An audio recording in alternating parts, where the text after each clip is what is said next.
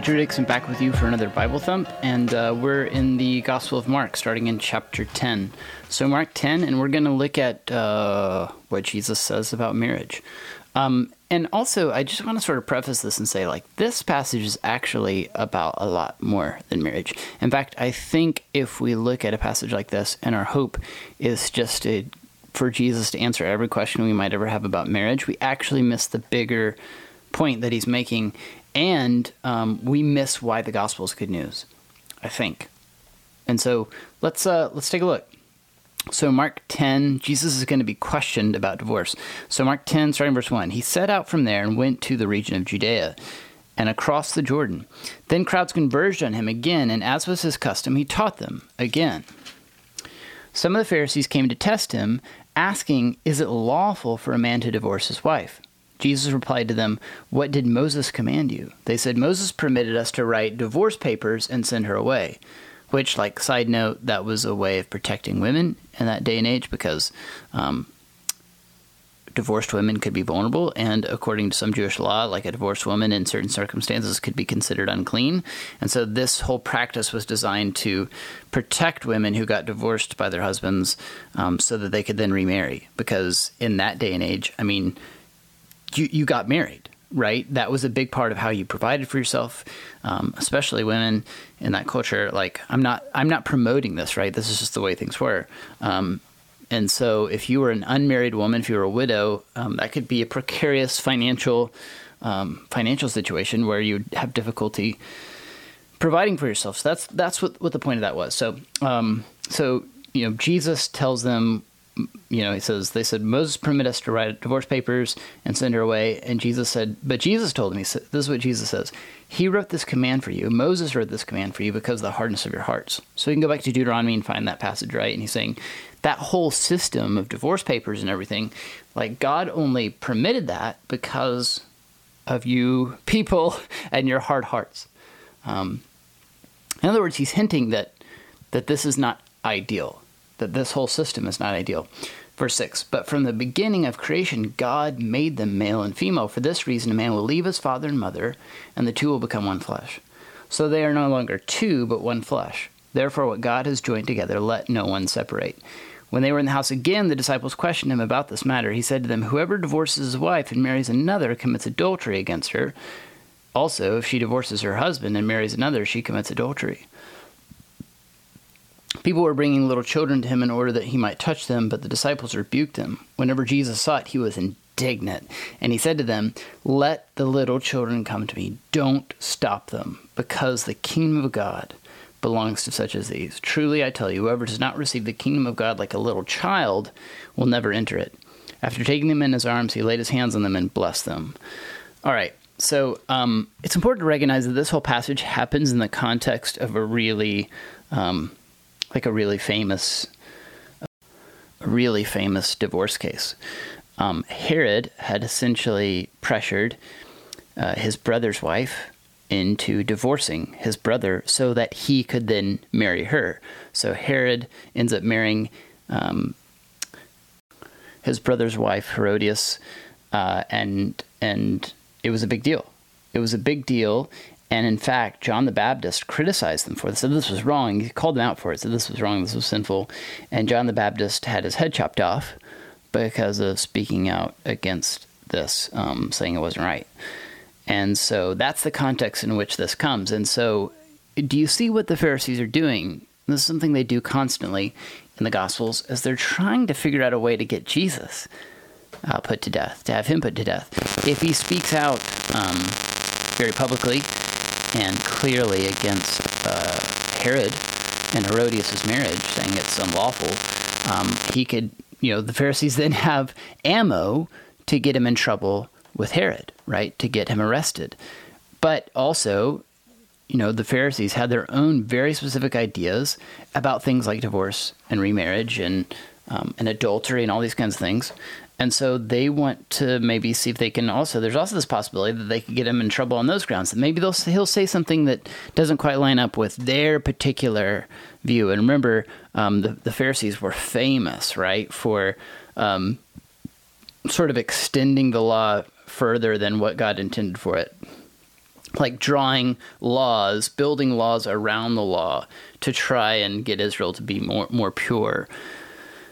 And so, um, so yeah, this this passage is the context is is, is a trap, and um, Jesus doesn't bite. He doesn't take the bait, right? Um, this is not merely a passage about Jesus' views on divorce or marriage. It is that, but it's more. Jesus, I believe, in this passage, as he's as he's pressured, as he's um, as as they try to trap him, is actually indicating that he's got a vision for a better world, a better, fuller life in his kingdom, a vision for a better world. So while the Pharisees are trying to trap Jesus, Jesus ends up implicitly claiming to be able to return people to God's design for life and for marriage. And in order to do that, what is what has to happen? There's this whole bit about hardness of heart, right? Jesus says the only reason there was this whole um, system of divorce papers is because people have hard hearts. Now I want to pause and go like, what Jesus says later on about adultery, like that doesn't mean that there's not lawful reasons to get divorced. We could read 1 Corinthians 7 and we'll see that um, Paul, I think, envisions a world in which people will get divorced because they're abandoned by their spouse. Like if your spouse abandons you, you don't have to stay married to them. I think Paul also in that passage envisions a world where um, people might divorce because of of marital unfaithfulness, right? Um, Jesus indicates that too. Um, but there's other things we could mention too: abuse, um, abuse, neglect. Um, whether it's emotional or physical. Like, you don't, please hear me say this. Like, just because of what Jesus says here in this passage, we shouldn't then say, like, hey, no one should ever get divorced, right? That's not the point here. Um, but Jesus is saying, like, the reason that, I think what he's saying is the reason divorce exists in the world is because of, of hard hearts. Now that's not to say like if you've been divorced that you should really like be like oh I'm such a hard-hearted person what's wrong with me um, like it's complicated. Okay, please hear me say that. It's complicated, but at least someone anytime a marriage dissolves, at least someone involved in that process somewhere along the line, probably both people on some level, but at least one person in that marriage relationship had a hard heart that that led to that marriage dissolving, right? So Jesus doesn't take, spend a bunch of time like rebuking people or making people feel bad if that if that that happened in their lives, but what he says is like he says, guys, that's, I just want you to know that's not God's design. What is God's design? It's for the two to become one flesh, right? For this reason, a man will leave his father and mother, and the two will become one flesh. To join together, and and what God has joined together, let not man separate. In other words, we shouldn't think it's in, or that we have the authority to dissolve something that God designed for our good. We shouldn't think that we can just end this marriage relationship for any reason just because we want to or because it doesn't suit us anymore. Um, I think this is not that different from like what Jesus said about about vows. You know, he said, "Let your yes be yes and your no be no." You shouldn't have to promise on, you know, on behalf of your dead grandmother or or the city of Jerusalem or you know I swear on on my grandmother's grave or something. Like you shouldn't have to do that. You should just let your yes be yes and your no be no. In other words do what you say you're going to do. Keep your promises. Be a person of integrity and a person who's true to their commitments. And I think that's God's ideal for marriage is that we would be true to our commitments that doesn't mean there's not exceptions in which you might someone might need to get out of a marriage because it's toxic and dangerous to their health and their well-being please hear me say that. I think there are instances like that. But again, it's God's design. Like, think about this. If no one had a hard heart ever, if no one ever made any selfish decisions inside of a marriage relationship, wouldn't that marriage relationship be amazing? It would, wouldn't it? Marriage is hard sometimes. I'm married and I love my wife, but man, we get on each other's nerves sometimes, right? And sometimes we get on each other's nerves because um, because I'm being hard hearted, like, because I'm being stubborn and I really want my way. And I, I just can't see the ways in which, I don't even see the ways in which I'm hurting my wife. And the same is true of her. I mean, sometimes that happens in the other direction, right? Um, we, we butt heads. We live at odds with each other sometimes. Marriage can be really difficult sometimes because, because we're hard hearted people, because we're selfish people, because we don't live for the sake of the kingdom of God because we don't live for the good of our neighbor because our, we've lost sight of who we were made to be. You see? And so Jesus is implicitly implying here that he's going to do something about hard human hearts. The bond of a husband and wife creates not merely a partnership or a working agreement, but a new entity, a new human being. And as far as Jesus is concerned, what Jesus, what Genesis says about marriage, God says. And so, the problem here is not with uh, with the ideal of marriage, nor with the law, like the, that whole you know law about certificates of divorce, divorce papers. Um, the problem in this passage is the same problem that the Bible presents throughout. The problem is people, right? Israel was, when it came down to it, just like everybody else, they were hard hearted. They were eager to take God's good designs, uh, God's good intents for human beings, and exploit them and abuse them for selfish gain, to make the things all about them. Um, marriage tends to be really difficult when we make it all about us.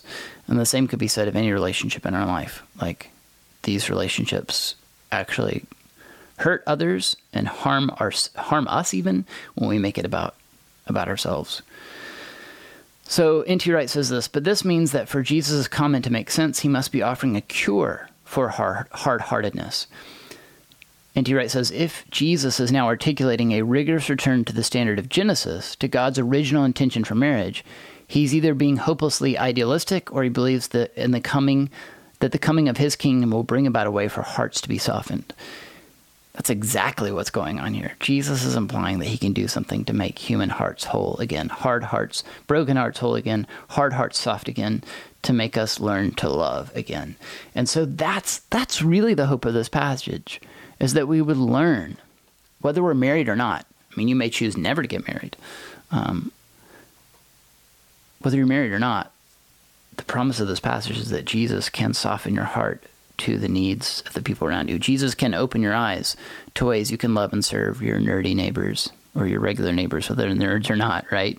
Um, so, yeah, let's let go of this desire to figure out every in and out of Jesus' view of marriage, um, and let's let's see that opportunity.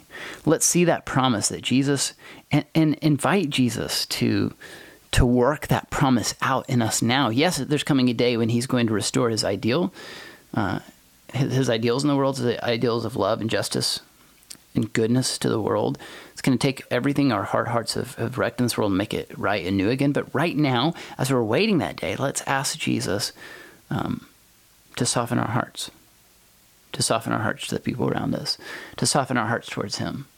Um, that's what makes this passage really good news.